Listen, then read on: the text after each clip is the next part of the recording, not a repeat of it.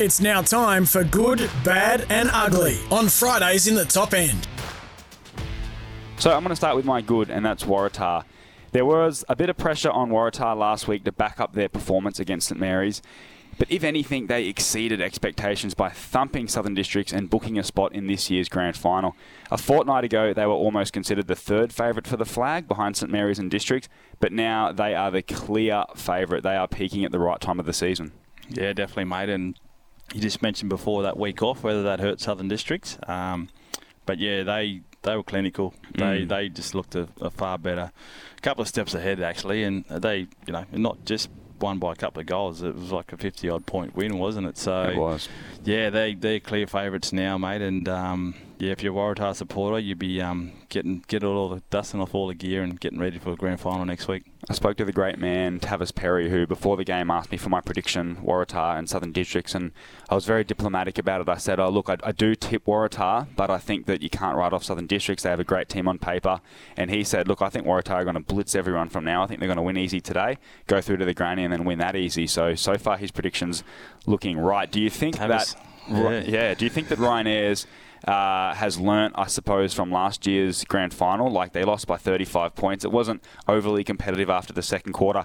Do you think that it's a really motivating factor for Airsy to make sure that his team's peaking at the right time of the year? Yeah, it definitely is, and it's another hard one too. When when you get a good win in the finals, it's almost um, not ideal, I, I Mm. believe. Like because you, I don't know whether you think it's going to be easy from then on, but I think Ryan Ayres, um, you know, after last year's disappointing loss, um, you know, that side's been building for the last three years. So I think he's um, going to have his boys ready and peaking, and I think they're going to probably got another gear in them. Yeah, So I can imagine a few weekend sessions at uh, Gardens Oval, getting Yeah. the boys ready. Anthony Hoban will be down there giving a, a few, um, you know, inspirational speeches too. So shout out to Hobes. I've heard they've got a bit of a town ban where they're not allowed out past 12, but um, I don't know if you've been out on Mitchell Street lately, but they're certainly making the most of it until 12. But Righto. they can they deserve that. Hey, my bad this week is Southern Districts, and just the week that they've had. It's not so much the fact that they've got belted by Waratah. It's also uh, that they. It was announced during the week that they reached their breach. Sorry, the NTFL license agreement regarding conduct obligations of the club. Now we'll go into what that exactly means. There's a lot of big words there, but long story short, they were found to have played a player in the Division Two or named a player in the Division Two who did not take the field, and they allegedly did this according to AFLNT to generate a player points advantage for next year. Instead, they have copped a $10,000 fine, half of which will be suspended. And they will also have, and this is probably the, the big one, their player points reduced by two points uh, for each match next season. So if everyone's playing with 16, they'll play with 14. We will talk about that a little later, but that's going to have some long term repercussions on the club.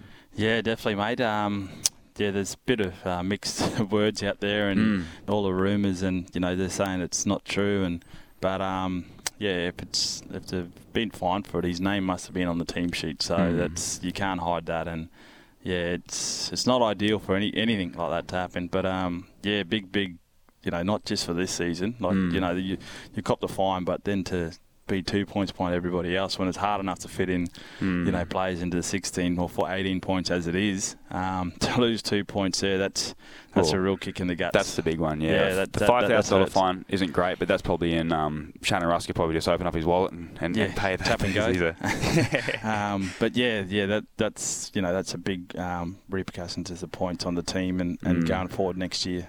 Yeah, I think district, and I reckon there's two sides to every story, and I would love to hear Southern District side to it because um, you know a lot of these teams, uh, and we have seen in the past teams breach these rules where it probably hasn't been so much cheating, but more of the governance. Obviously, the clubs are relying a lot on volunteers, and and sometimes these I don't know much about the Play HQ system, but sometimes it can be a little bit confusing. You know, maybe it was human error and not so much them trying to you know pull a swift run on the league and, and play these players to, to get their points down.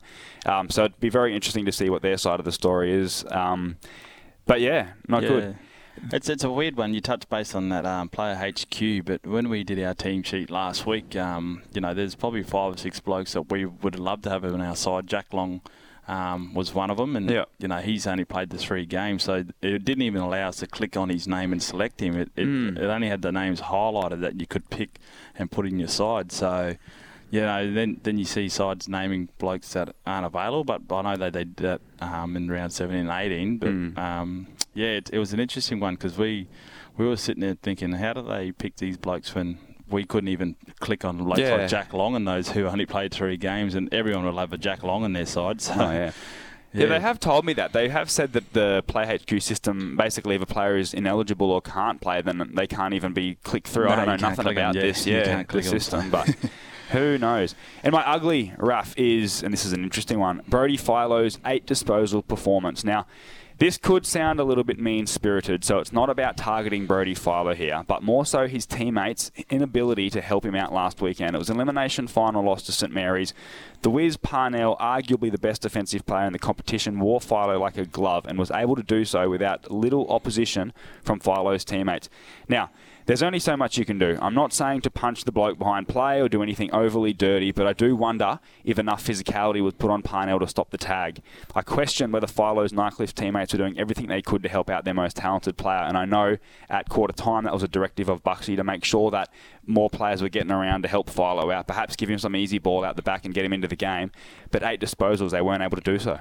Yeah, definitely. And then whether it's a, it, well, you might almost call that a, um, a ugly for Nightcliff Tigers, Mm. not so much Brody Philo. Um, yeah, it was the whole uh, the whole yeah, thing really. Yeah, Yeah. so to help your best player out, like you like you mentioned, and, and a block here and there, and any time you can put a body on Kieran Parnell, um, you know, it's, it would be ideal, and to slow him up and give. You know, Philo only needs a, a metre of space, Mm. if that, um, you know, to, to damage you. So, yeah, to have eight, eight disposals and be their best player all year, um, yeah, it's very disappointing by, I'd probably say, the Nightcliff team altogether. Definitely. I think it'll be interesting to see whether. So, my prediction is that uh, Kieran Parnell will go to Luke Smith this week for Southern District. So, it'll be interesting to see whether Shannon Rusker has that in the plans to make sure that he isn't just allowed to wear Smith like a glove all day uh, without any, any physicality put on him. Good start, Raf. Plenty more to come here on SEN Fridays in the top end. Thanks to Raine and Horne Darwin, finding a place to write your next chapter.